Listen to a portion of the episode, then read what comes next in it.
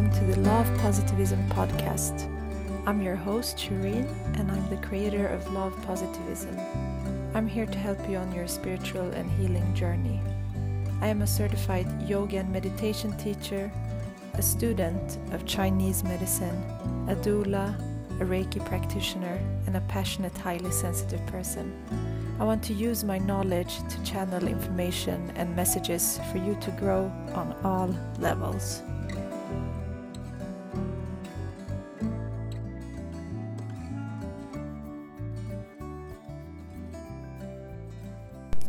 Hi, and welcome to this week's episode of the podcast. Thank you so much for being here, and thank you to everyone who has left reviews. I'm really grateful.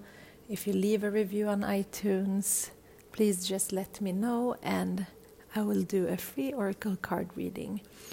And I'm really excited about this week's episode. I have Emma Jung as my guest. She's a therapist, an energy healer, cosmic channeler, Vedic astrologer, intuitive psychic. And she creates beautiful sacred smudge fans and art. And she has huge knowledge within starseed origins, and she has been on the podcast previously, and in this episode we talk about Vedic astrology. We get into the Hindu deities and planets, the gods, uh, we talk about the moon and the sun, and also Rahu and Ketu, the north node and south node, and how this is all a part of our birth chart and our soul's essence. And she really gets into details, so it's really a beautiful episode, a beautiful sharing from Emma. If you want to get in touch with her, all of her links are in the show notes. So enjoy this week's episode.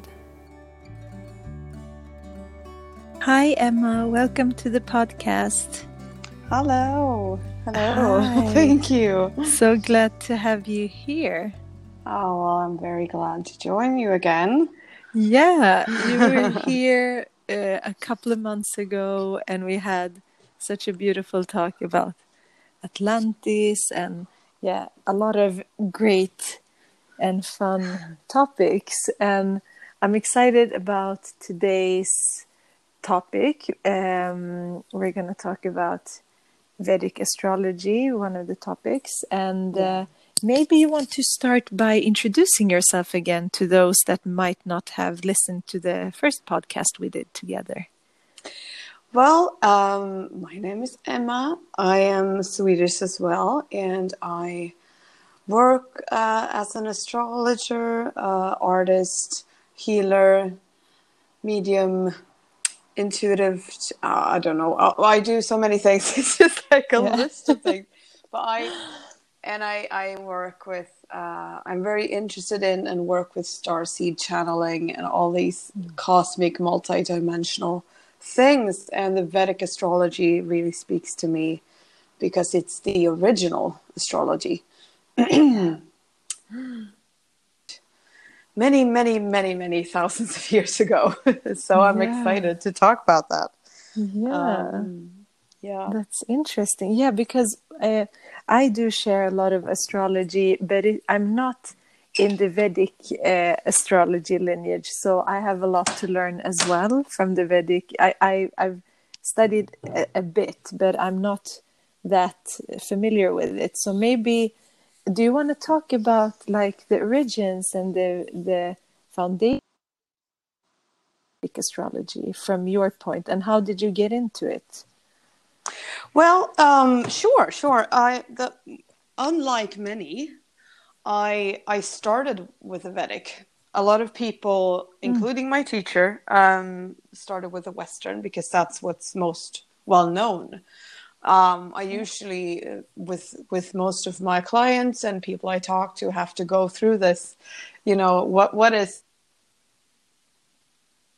why, why am I, why, blah, blah, sorry, why are my signs different, um, and all of this. Mm. So um, I thought that we might start with the origins. And so I found it because when I started my journey, towards self-discovery and healing and studying to be a therapist and healer and all this. Um, it was kind of, we, everybody also went to this wonderful astro- astrologer in Gothenburg called Johan Andau. Mm-hmm. He is brilliant. Um, studied in India, New York, and also has had connections with with uh, the Pleiadian, Syrian, and all other kind of emissaries who have also taught him things. So that's where I started my astrology journey. So that's all I've known, and that was maybe nine years ago. Mm-hmm. And then a few years ago, I started to study it myself, to uh, work with it. Um, so I've studied it for a couple of years. Mm. Um, so, well, the origins, because if we talk about the Vedic astrology, we have to have a lot larger or bigger uh, time frames. Uh, every time frames work in cycles, as we know. So it's like, but I'll start from the beginning. Mm. You do know, because you are a yogi, the the gods Shiva, um, Vishnu, Brahma, mm. I'm guessing, yeah. and all the others. Yeah. Yep. You, you can also mention them for the listeners if you want to get into that. Yeah, sure, sure. Yeah. Um, and just, just um, when I get going, I can just... It it becomes like a channeling thing, or I yeah. just chat. So if you want, you can just like interrupt me if you want to ask me something. No, so it's go not on. Like a forty-minute lecture all by myself. No, that's um, I'm just saying that. So that's listen. Okay. If you want yeah. That. Yeah. Well, anyway, mm-hmm. So Shiva is Pluto. Mm. Uh, Vishnu is Neptune. Um, Brahma is Uranus. So, um, Shiva is the, is the, it's in the ancient Veda scriptures. I'll just, I'm trying to find where I should start, because what yeah. is the beginning? But like Shiva, there is no beginning and no end. He is the only one who has not got any uh, origin story. He just exists. Uh, the other ones have different birthing stories, as I'm sure you know. Uh, Vishnu walked out of the water.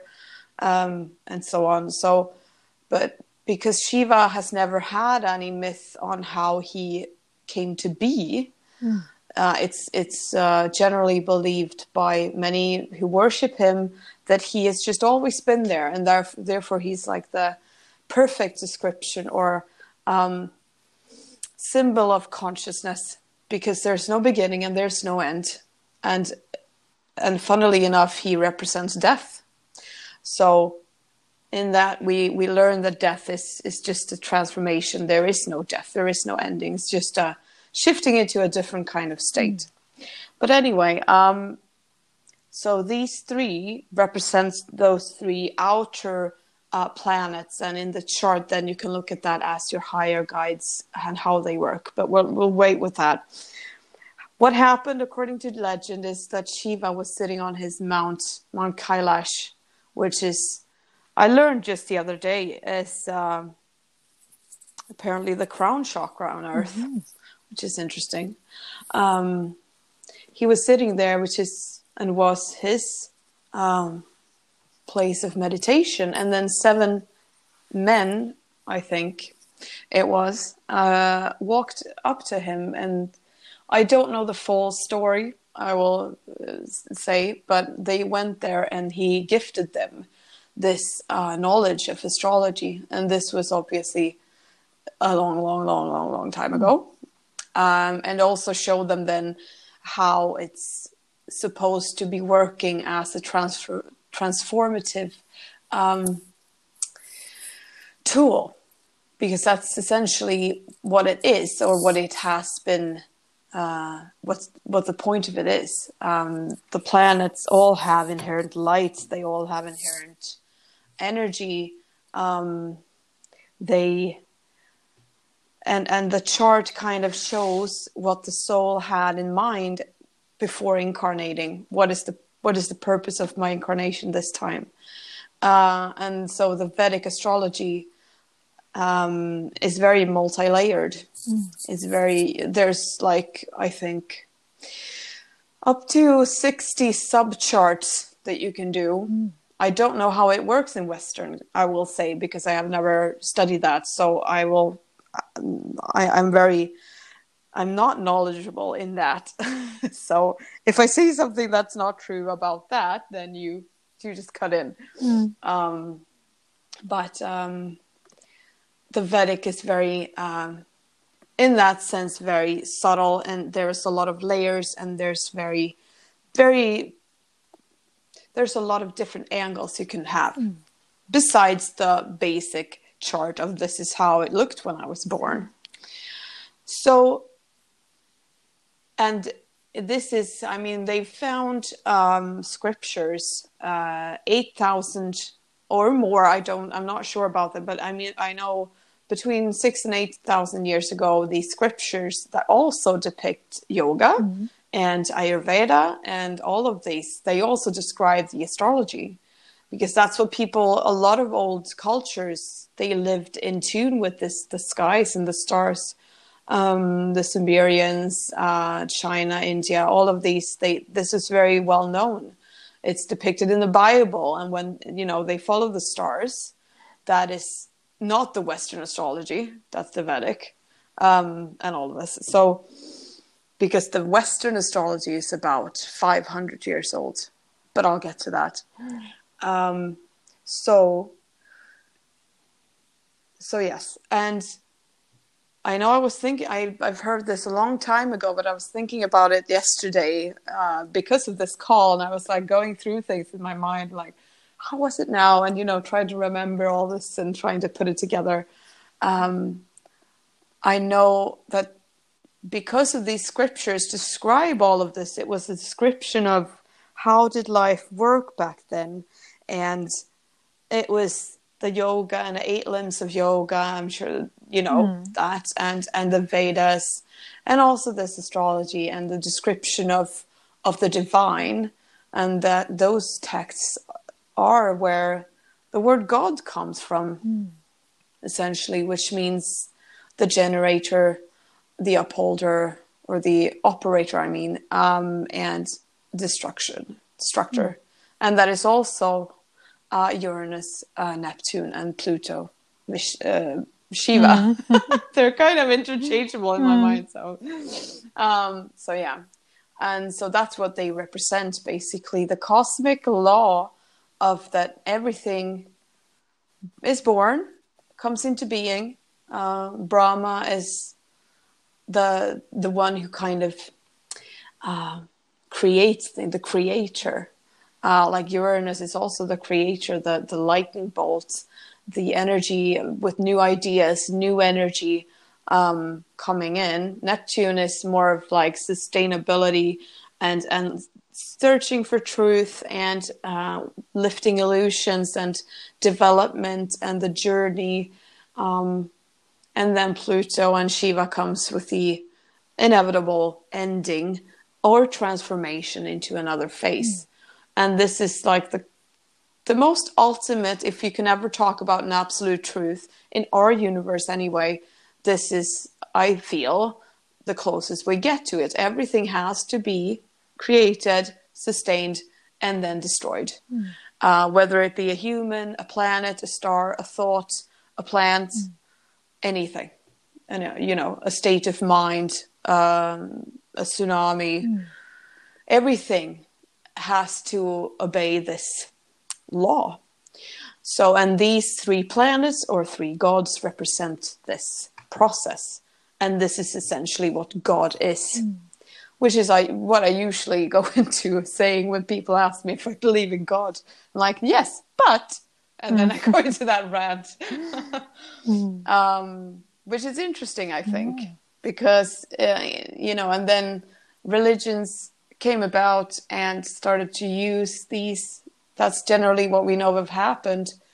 They take and use what has been believed by the people to try and make the transition easier.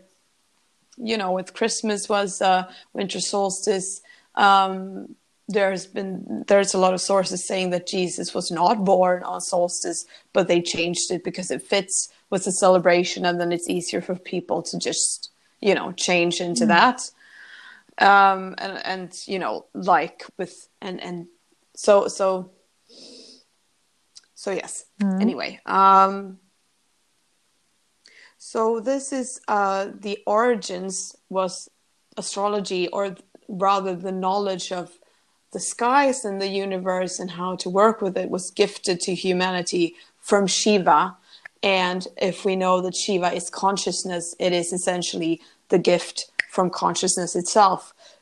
So you have to look at it's very there's a lot of mythology in in these Vedic traditions, and that's why we have to kind of look at how is it actually it's not really meant to be interpreted physically, I think, or like verbatim. It's it's very um symbolic. Mm. Well, you can choose if you believe it was actually happening. I'll, I'll leave that with listeners, but yeah. That's what they say. Mm. And this was like ages ago. And then what it shows is how to reach um, your your full development. It is a way of looking at how to grow as a soul. What are my current challenges?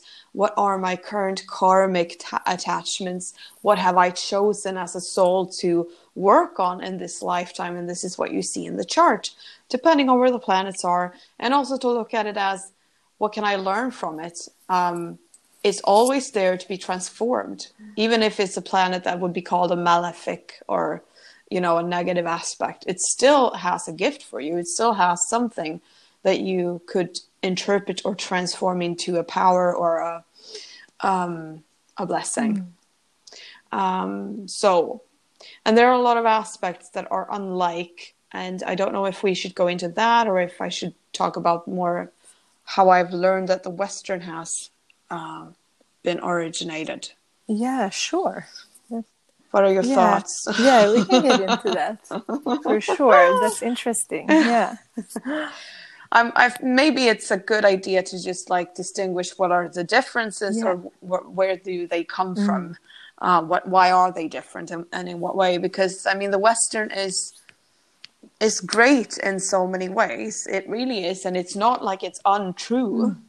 I won't. I want to say, um, but the way I've been taught it, or the way that it's said, is that around the fifteen hundreds, the churches, the popes, the um, the religious leaders, and I'm I'm guessing, my my feeling is, and I've learned that it's the Pope, so mm. it's the Catholic Church, or mm. well, Christianity, let's say just Christianity, that um, created this Western astrology, um, and. And they kind of cut off. This was very deliberately done, I want to say. Mm. They cut off the connection to the, the movement in the skies. Mm. So they they created an astrology that is based on the Earth's.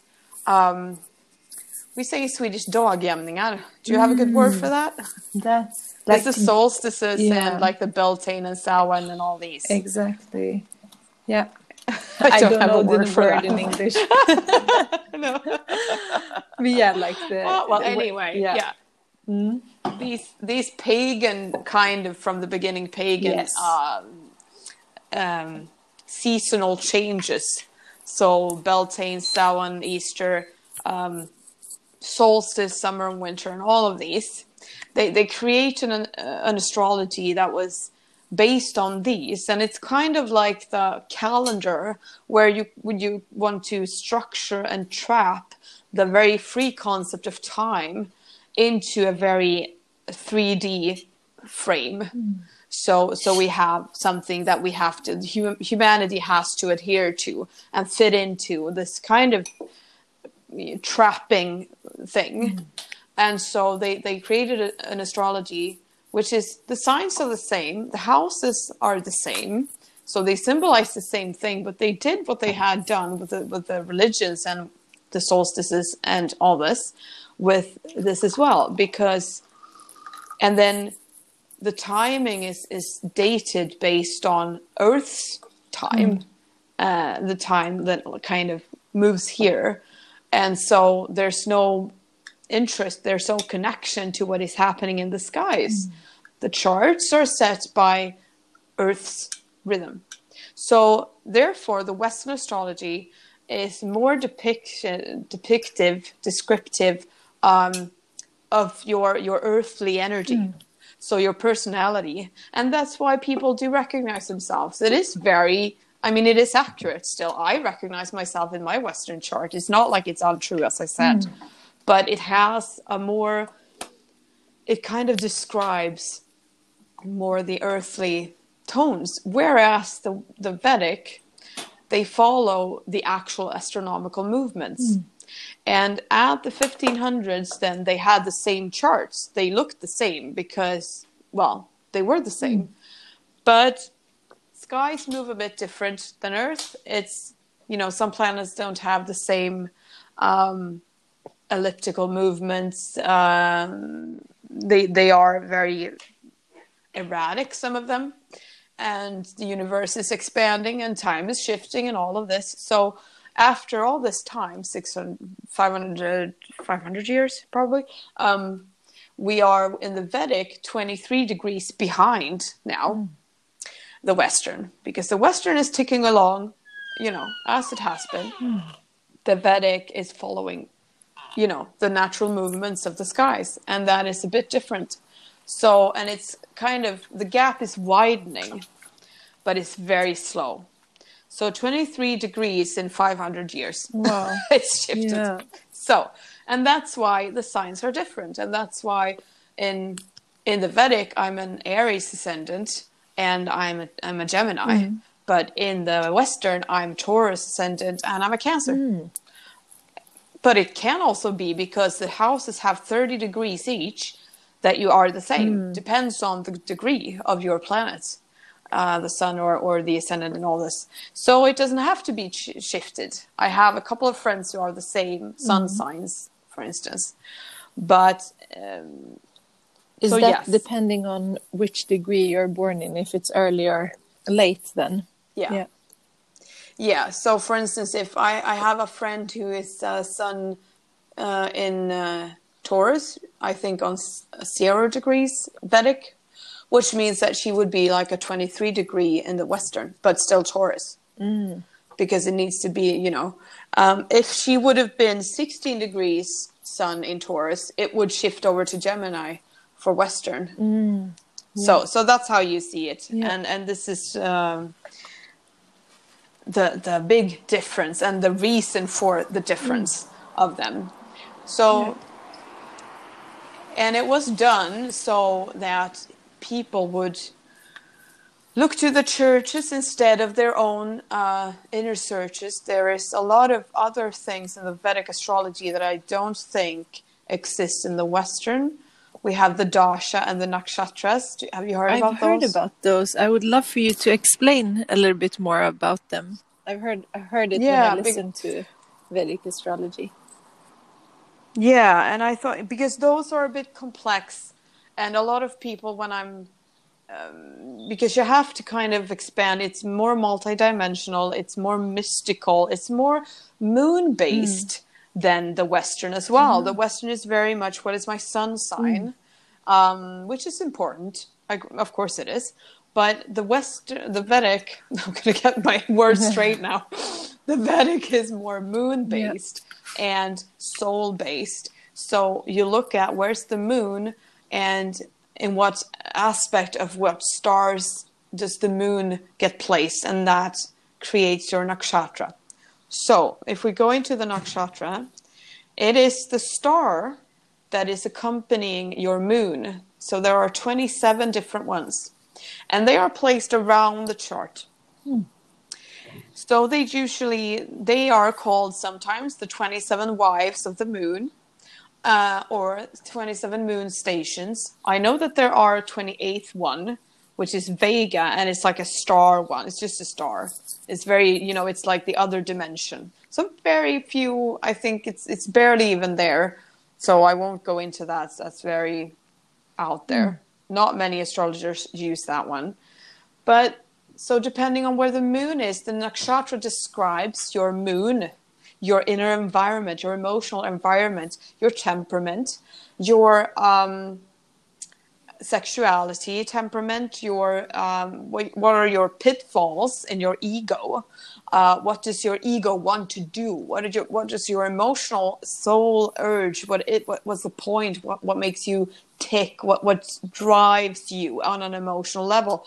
And it's not just emotional in the Vedic, I will say, because I think many people misinterpret the moon as in, oh, it's just emotions just flowing. Sorry, I didn't mean to sound like disrespectful, but it's much more subtle than that. It's all of your, it's the way towards liberation, because you have to clarify your emotional waters mm.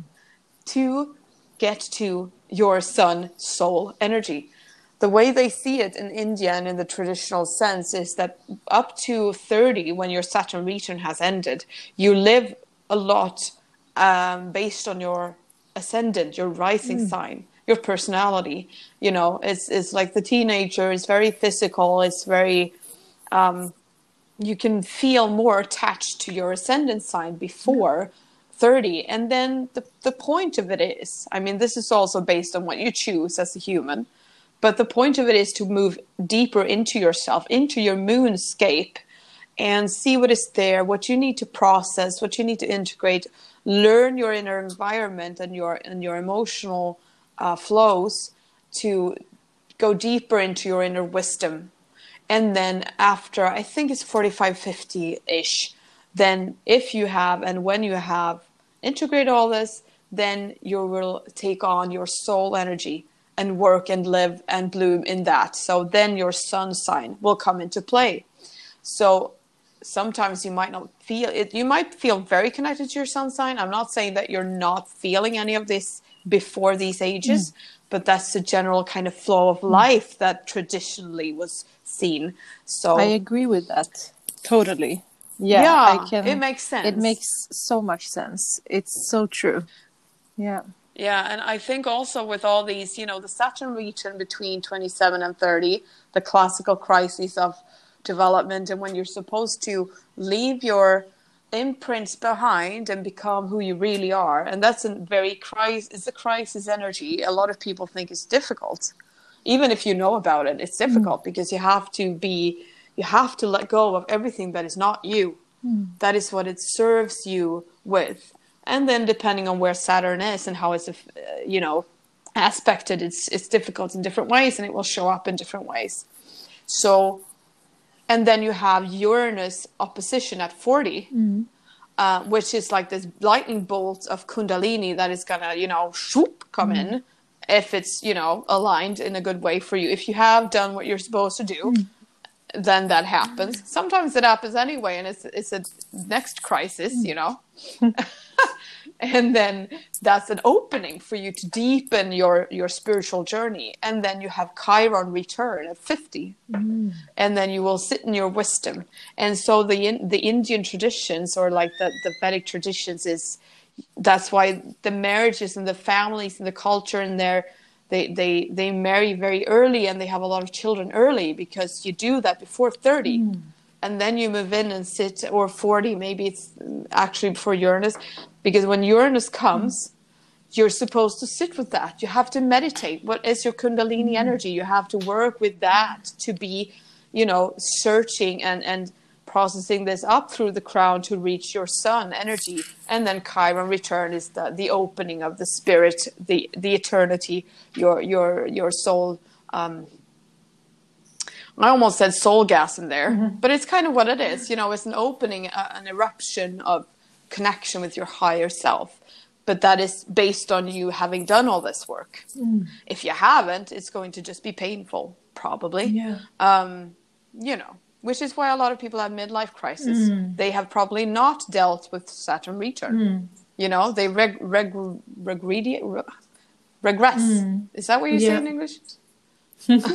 Yeah, they go back mm. to that, and you know, find the youth again, because they kind of maybe they didn't release what they needed to be released mm. from at that time. So um where was I before this? What did we talk so, about?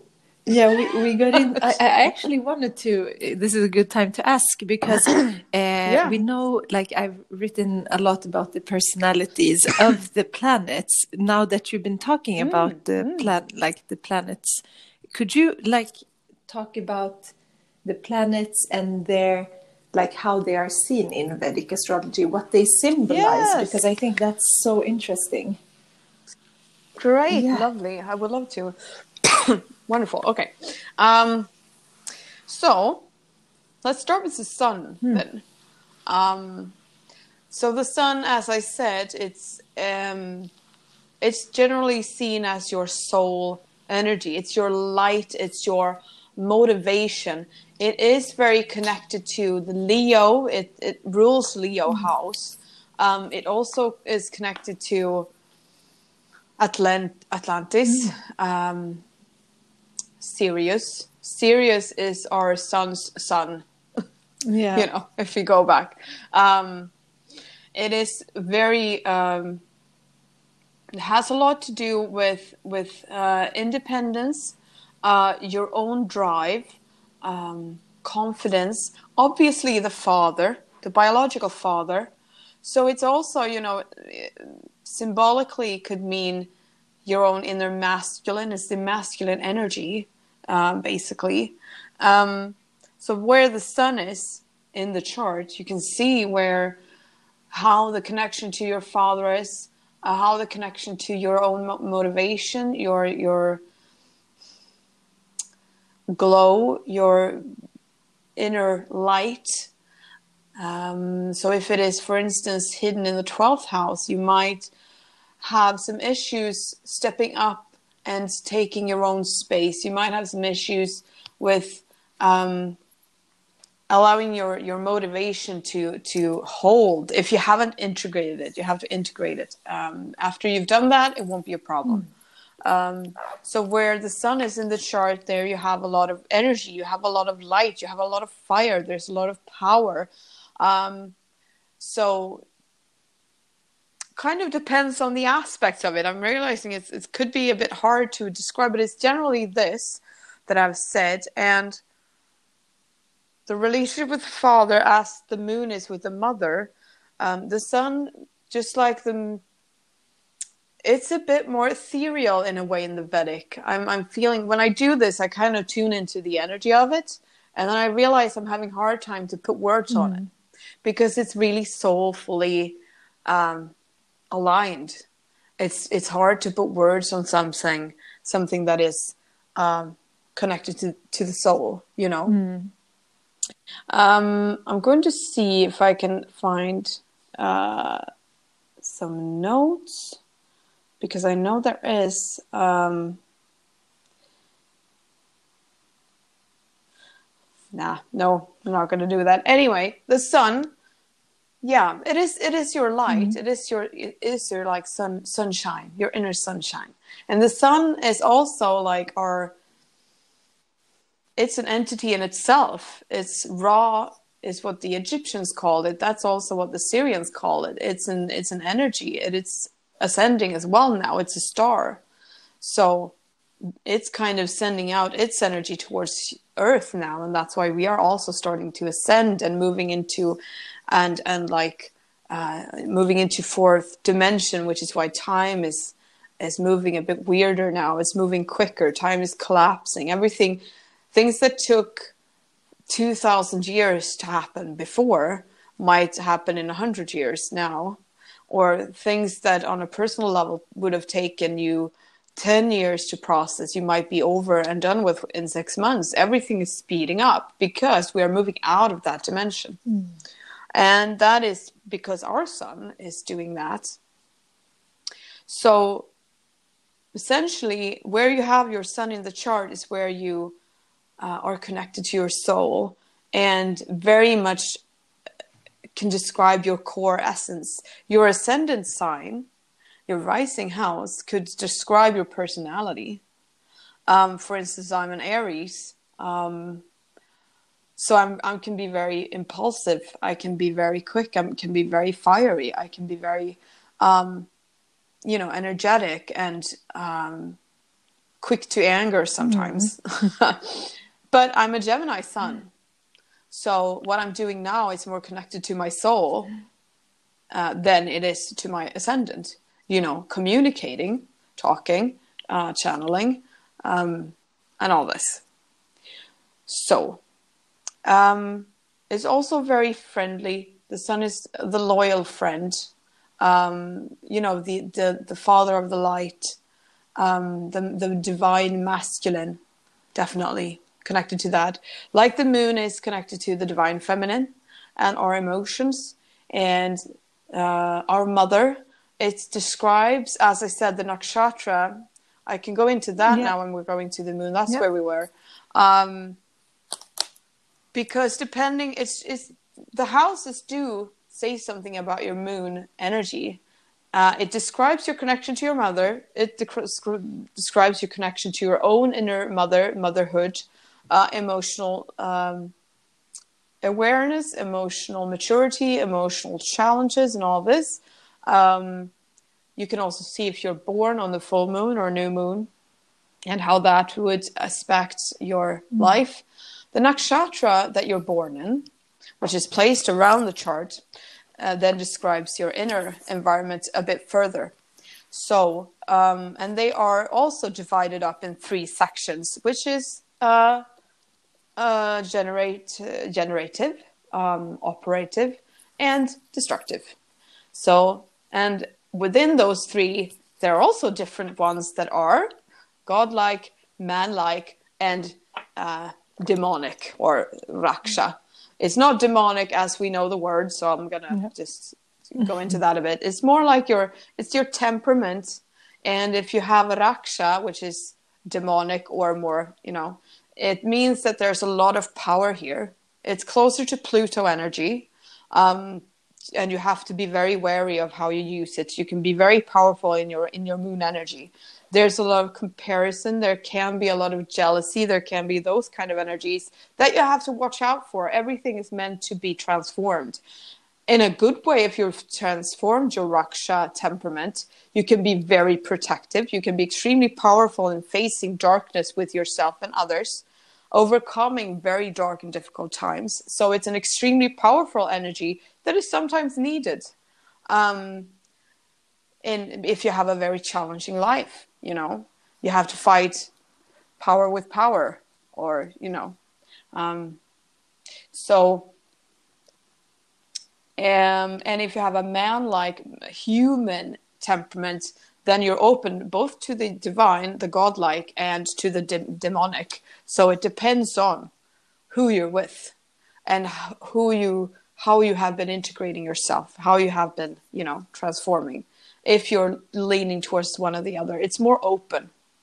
And the godlike temperament is very, as is described, godlike. Um, it's very uh, kind, compassionate, always uh, overjoyed for other people, very empathic, um, does not get jealous, does not have issues with um, comparisons, um, is generally very sweet-natured.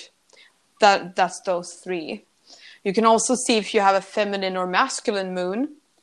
If you're a masculine moon, you could be more um, logical in your emotional space, um, more fiery also. If you're feminine, then you could be more flowing in your moon. You know, it's like a moon two point oh, more moon in your moon. Um, so you can see that as well. And you have these pitfalls, um, for instance. We can take me as an example. I have Mula Nakshatra, which is one of, I think a lot of people say it's the most difficult one. It's very uh, dark. It's ruled by Kali. All of them have gods as well that rule them. So you have a divine entity ruling your moon as well. So my moon is ruled by Kali. Mm. Um, so, and so really it's a, a Mula... Mm. Yeah, yeah, so it's like, it's a death process through my emotions. And my moon is on, I think I mentioned this, on the galactic center point of this black hole. Mm. And it's because Mula is in a space in the chart where the galactic center is, where there's many black holes, That is the emotional journey. You have to move in through a death to come out. That is, you know, frequently happening with Mula mm. Nakshatra. It is Raksha, demon, temperament, um, um, which means that there can be some cruelness, possessiveness. There can be like pitfall. This is the pitfalls. Um, the pitfalls for my ego is jealousy, comparison, on all this. And this was very, you know, it was there in my younger days a lot. I've worked a lot with it, so it's not there now. Uh, not as much anyway. So that's a bit of a fight. But because it's Kali, I have her with me in my moon. So if something comes up, um, I have a very strong, you know, energy towards facing quite harsh energies. Um, if that makes mm-hmm. sense. And so you can see your emotional process there. Um, my moon is masculine, male, um, and so on. So I have, my moon is very much a process of, you know, reinvention, transformation, phoenix energy. Whereas another moon could have a complete different world. So that's very typical of the, of the Vedic that does not exist in the Western. So when you look at the moon, what it means, you often look at the nakshatra as well. That's why I went in there again. Um, you also look at how you process emotion, because the different ho- houses have different elements, fire element, air element, and all this, which is as well in the Western. So if you have an air moon, then you process quick and all this. But it's the difference with the moon is mostly with the nakshatras, because you have a lot more layers in there. You have um, Brahma is one of the nakshatra uh, rulers as well. Um, you have all a lot of gods that I think people have not heard of. Uh, it's rarer gods. Um, mm. So, yeah. So the sun and movie. moon, and then yeah. Then yeah. Mars, I guess, could go to yeah. Mars. Mars is the is the warrior, the protector, the boundaries, your firepower. Um, also, you could be it could be a warrior, which is it could either be destructive or not, depending on uh, if you have retrogrades in your chart. That is a lot of self-doubt energy, a bit weird. Processing energy. Mars is self-doubt when it comes to your boundaries. It can also be that it's hard to understand the masculine principle, because the masculine is very present in the Mars uh, vibration, and a lot of women are attracted to Mars uh, energy, um, whereas the divine masculine, I said, was very sun energy, but it's actually also Jupiter that is yeah. the actually the actual divine mm. masculine. Yeah. Um, so Mars is very, um, you know, it's it's the protector and the and the keeper of peace in a way. So if you have integrated your Mars, you will have a very strong boundary. You will have a lot of energy to pursue your goals. Um, you will protect yourself and your loved ones. Um, And if you have these aspects, you know, like if you have Chiron on Mars, you will be a very, you know, warrior for peace for others, you know, the one who protects the ones who need protection. So there's a lot of righteousness and like also loving, supportive help in Mars, but you have to balance it. And that's what is difficult in these times, because it's like an over energy of Mars here. So we tend to, you know, shy away from it a bit, because there's so much of it. Aggression, violence, um, over the line, possessiveness, uh, you know, warriors, mm. not very emotional. So if you have Mars on your moon, your your emotional life will be quite battered and, and stomped on. So that could be a very difficult uh, connection. Um So yeah, that's essentially Mars mm. energy. No. Um, Mercury, which we have in retrograde right mm. now, Um, Mercury is the communicator.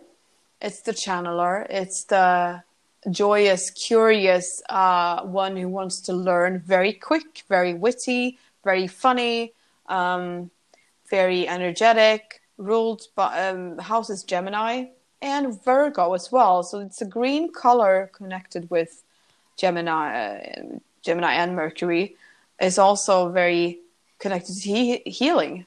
You know, it's very Archangel Raphael is very present in, in Mercury. Um, Hermes, the communicator, you know, the one with the winged shoes. Everything's very quick with Mercury. Mm.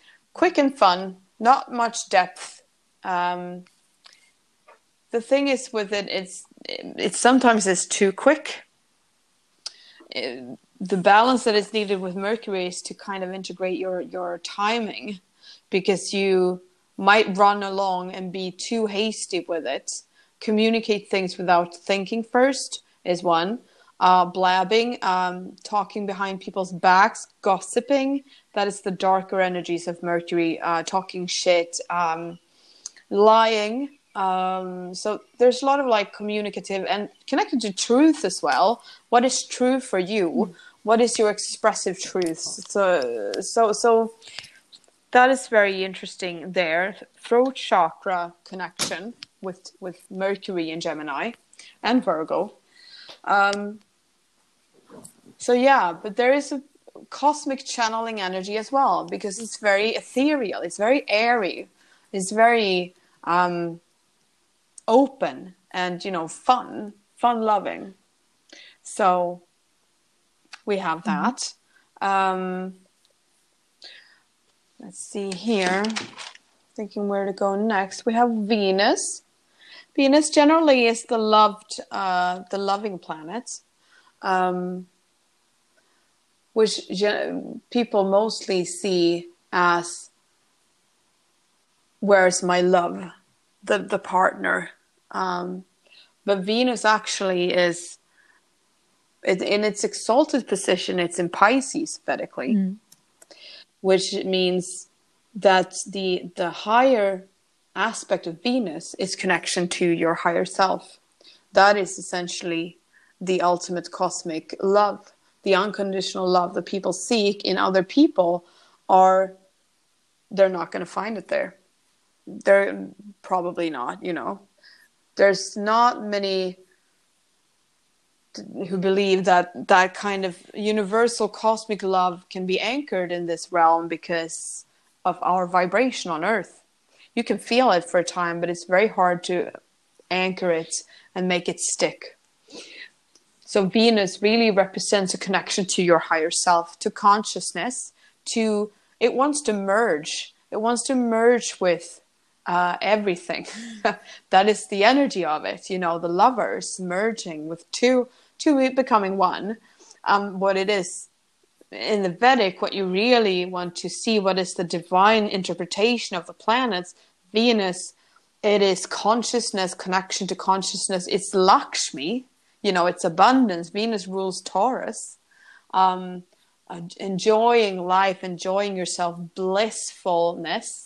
Um, and the, the bliss of, of having this Kundalini energy rising, which is, you can also see the chakras in the Vedic chart, and Pisces, exalted Venus, is in the second chakra in the chart, which is sexuality and Kundalini and the divine feminine and, you know, this holy grail of the womb that we know we have.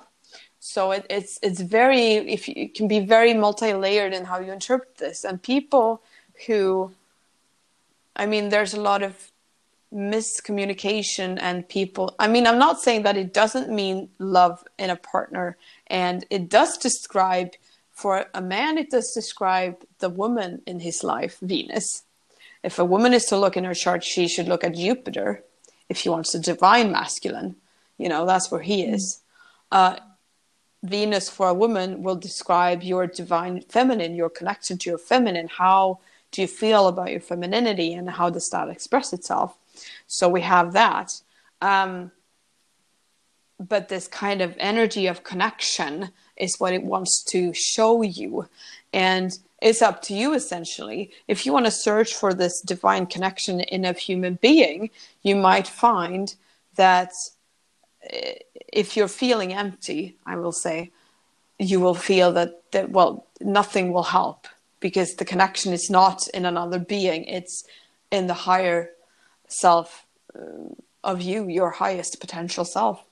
So that's essentially Venus, exalted in Pisces, with which generally is the twelfth house, so connection with everything, the merging when a drop becomes the ocean. That is Venus.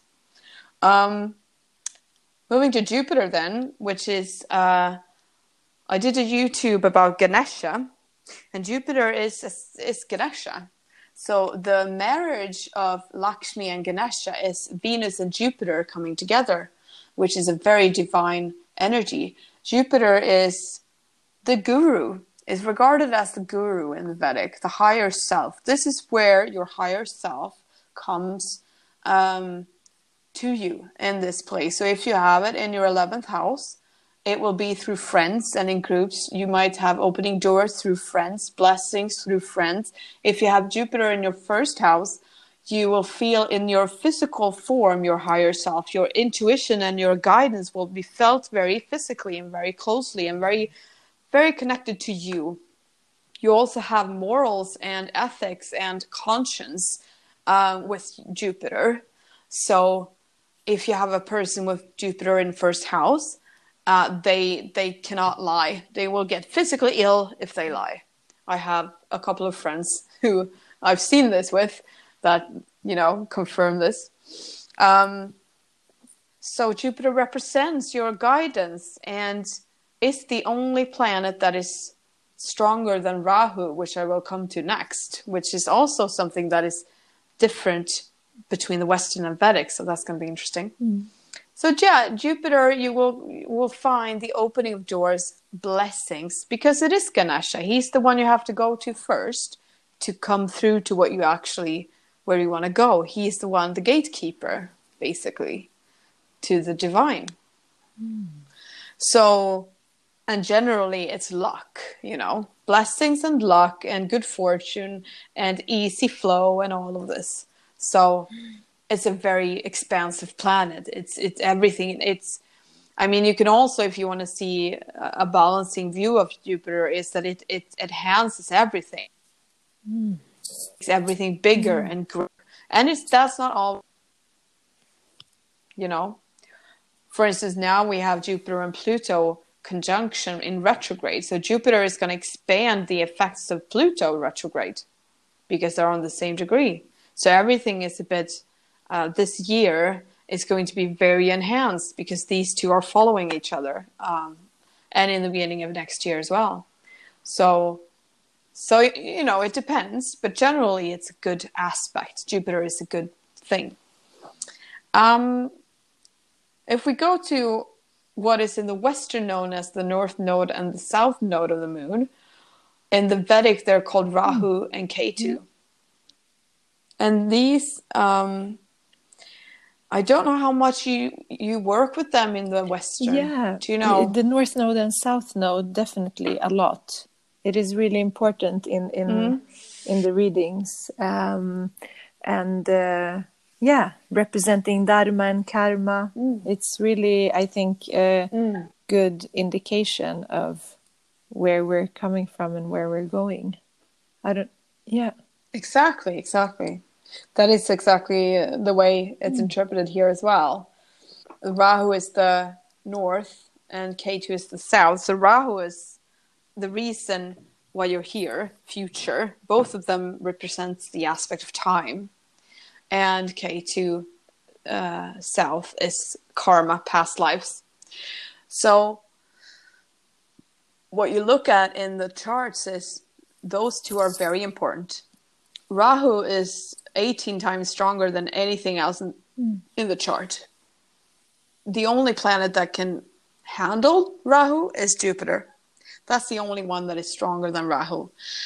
And I remember my teacher years ago said that he had had he had kind of thought about for a long time why certain people in some countries and in some situations that are that's so dire and it's so painful and it's so hard for them, their lives, you know, why don't they end their lives? He had a thought, you know, and he walked with this because he kind of couldn't understand something that we, I mean, in the Western society, we have a lot of, pos- we have it quite nice mm. most of the time.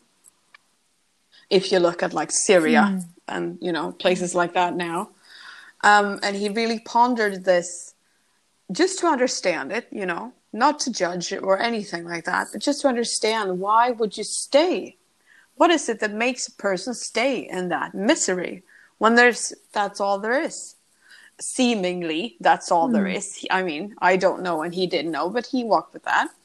Um, so, and then he kind of fell into it, and the astrology interpretation would be mm. Rahu then, because it's so much stronger than all the other ones. It keeps you on earth. That is what pulls you in your incarnation here.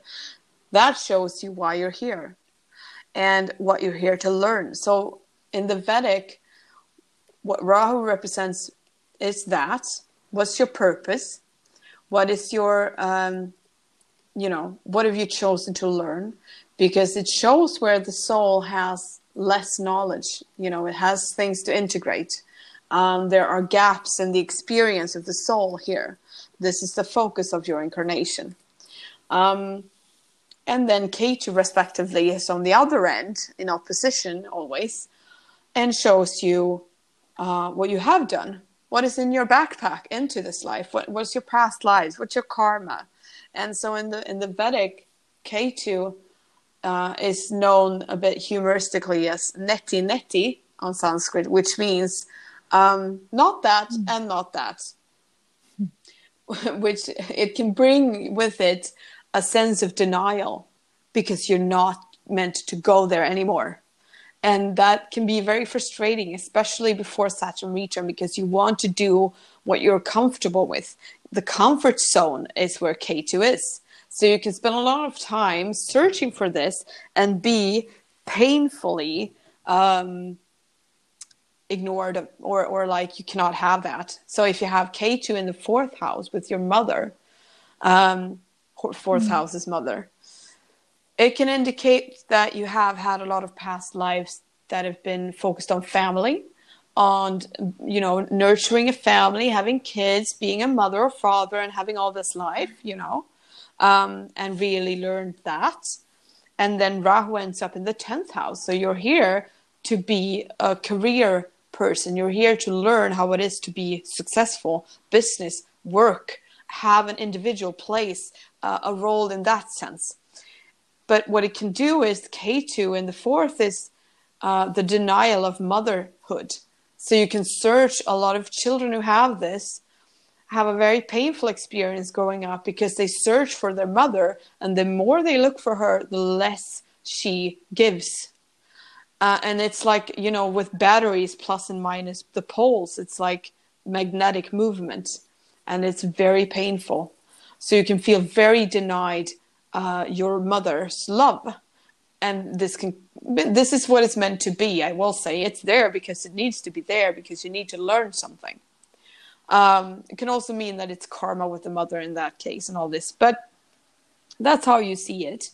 Um, so you're supposed to focus in on the Rahu, and Rahu is so strong it will drag you in there. It will drag you back to where it is. This is what you're meant to do, and can create a lot of different experiences because it needs to fill itself with experience that you can look at it as an empty hole. So you can feel a little emptiness here as well. Like, I don't know how to do this. I don't know what is right here. I have no experience here. So you have to learn. So that's Rahu and Ketu. And they also, um, They they mature, is what they say, when it's like they've had their time for integration at like forty-two years. Then Rahu is matured. And then it will be less uh, difficult. And you can move into another, another phase of being, which is more soul-focused than the sun energy and all this that we were talking about before. Um, so I think those two are very interesting. I love Rahu and Ketu. They say a lot about, as you say, the dharma and the karma, what is what what's here for the soul? What's the purpose, you know?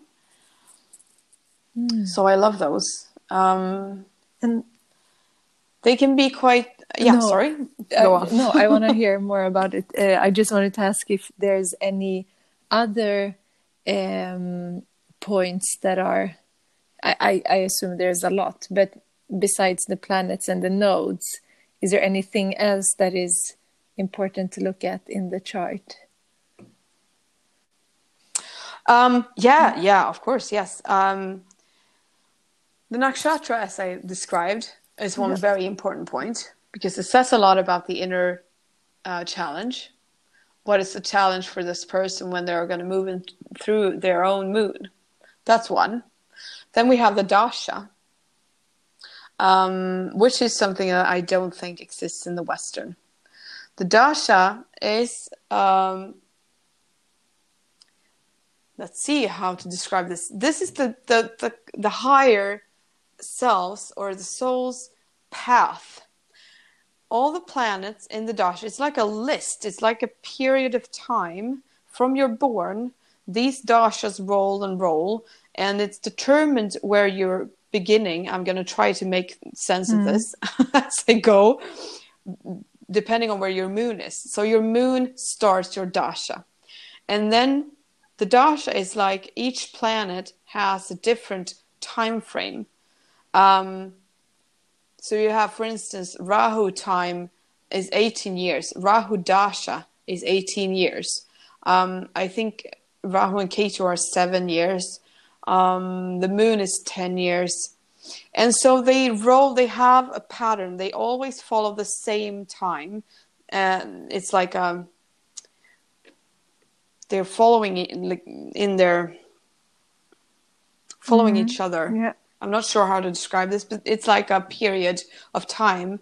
And um, so depending on where the moon is, the planet ruling your Dasha, um, your Nakshatra, they also have planets ruling them, um, starts the Dasha. And this describes which planets are in focus in your chart right now. It's essentially a depiction of your soul's journey according to what your soul has planned. That's what, what, what it is. Um, so you can see what is your challenges at the moment. You can see if you have... Um, you can see if you have...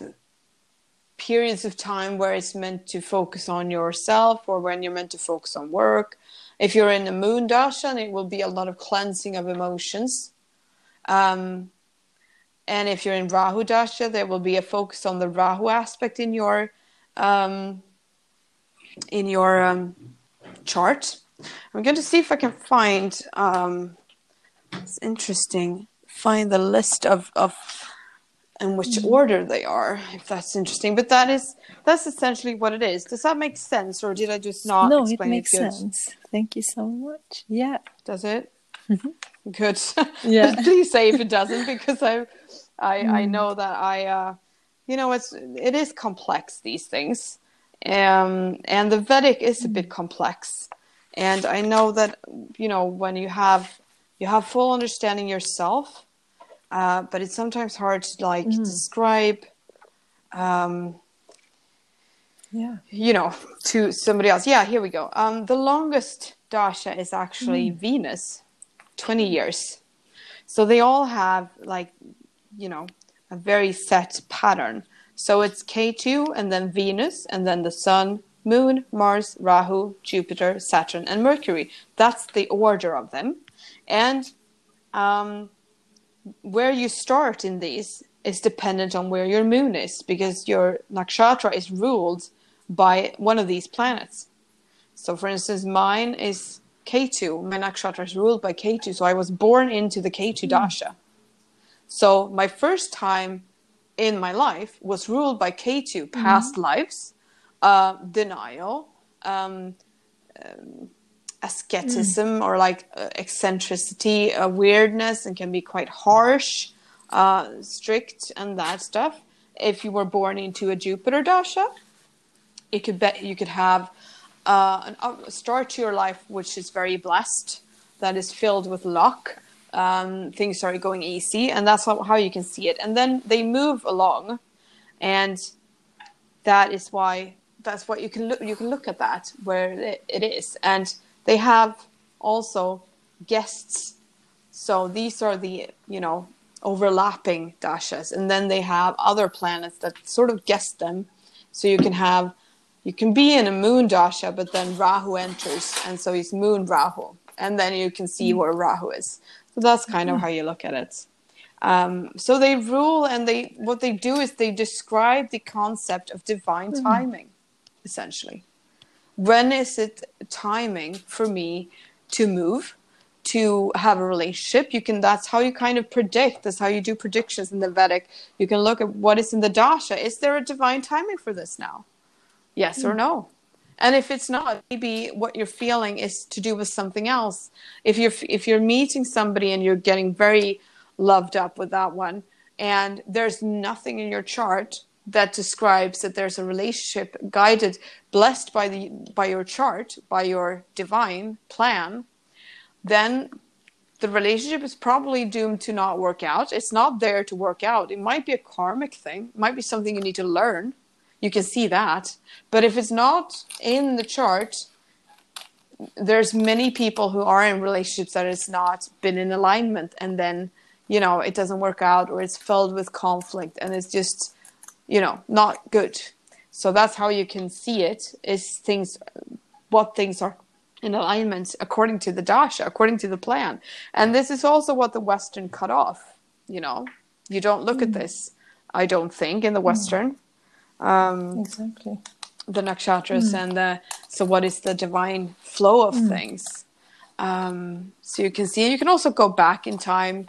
I've had a lot of instances happen in my life where I've just there's been very significant things happen, and the exact date is something aligning in the mm. dasha, shifting of planets or something, yeah. you know, on the exact day, which is very cool, which means that you're following your guidance basically. yeah.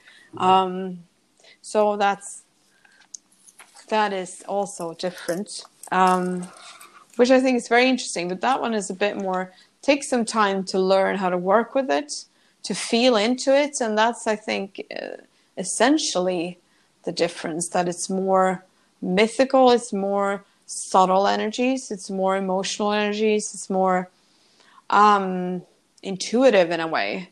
Um, you have to, you know, I'm not saying that the Western is not intuitive, but this is very, you know.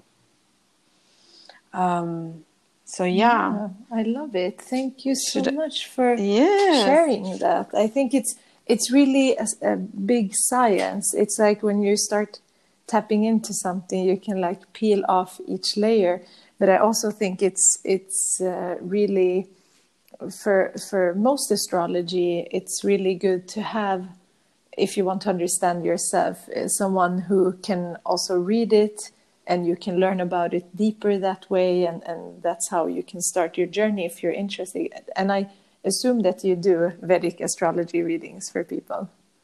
Yeah. Oh, I do. Yeah, yeah, definitely. Yeah, definitely. I, I will also link um, all of your information. So if someone wants to get in touch with you, they can follow the links in the show notes, because I think there's so much that can be learned here. I, I, I really need to look into this as well. Oh, thank you. It's it's so fun, and it's so big. And I realized we didn't get through all the planets, and but I think it's it's a start yeah. something. And if there's interest, there's always possible to talk more about it, to talk more about the different. I mean, you can have one podcast about one yeah. planet, because it's so.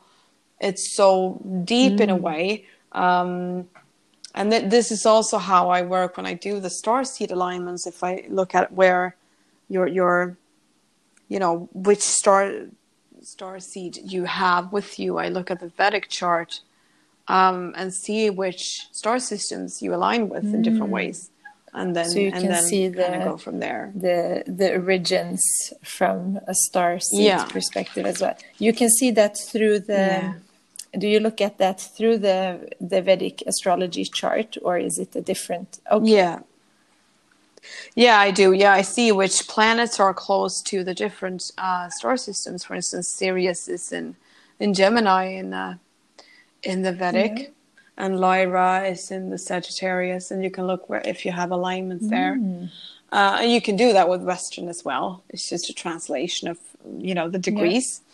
Yeah. Um, but yeah, that's how I do that. And then I channel. Amazing. So it's very interesting, these cosmic connections, and uh, I love talking about it, and I hope I made yeah, sense. Yeah, definitely. I loved it. So interesting. And I, yeah, for sure. There's There will be more conversations about this. And yeah, oh, definitely. I, yeah. I would love to. As I usual. would love to. There are so many Yeah, subjects. As usual, such knowledge and inspiration. I'm really...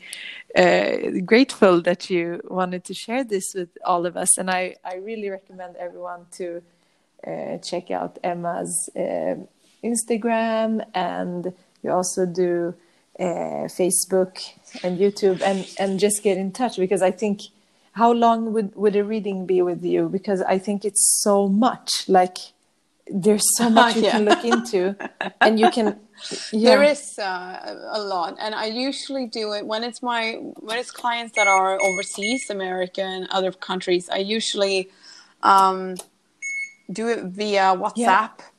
I record um, messages, and it's around ninety minutes, sometimes more, sometimes a little less, but that's around at least ninety yeah. minutes.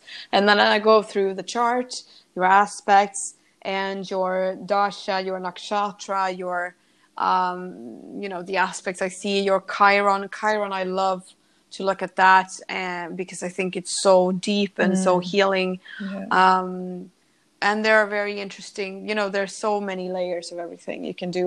And you can also have different readings that just look at the transits, what is happening right now. Yeah. Uh, if you're not interested in your, in your birth chart, mm. it's based on the birth chart, of, of yeah. course, you know. So that's usually how I do it, uh, and it's uh, I can do phone calls as well, but it's a bit more difficult when it's different time yeah. zones. But yeah, lovely. so so that so is so interesting, and thank um, you so much for for doing this today. I'm sure we will talk again and talk more deeply in, in to this. There's so much to uncover. So I, I would Aww. just want to say, thank yeah, I'm you. super grateful. Thank you so much. And I'm wishing you so much love and blessings. Thank you so much for listening. I hope that this episode helps you on your journey, and that maybe you can find some inspiration to learn more about astrology and to discover Vedic astrology. I'm super inspired and so grateful for Emma, and I really encourage you to check out her Instagram, Facebook, and YouTube. She does amazing work, and you can find all of the links in the show notes in this podcast. So thank you so much for being here. Let's close this podcast with a deep inhalation through the nose, and exhale out through your mouth. Namaste.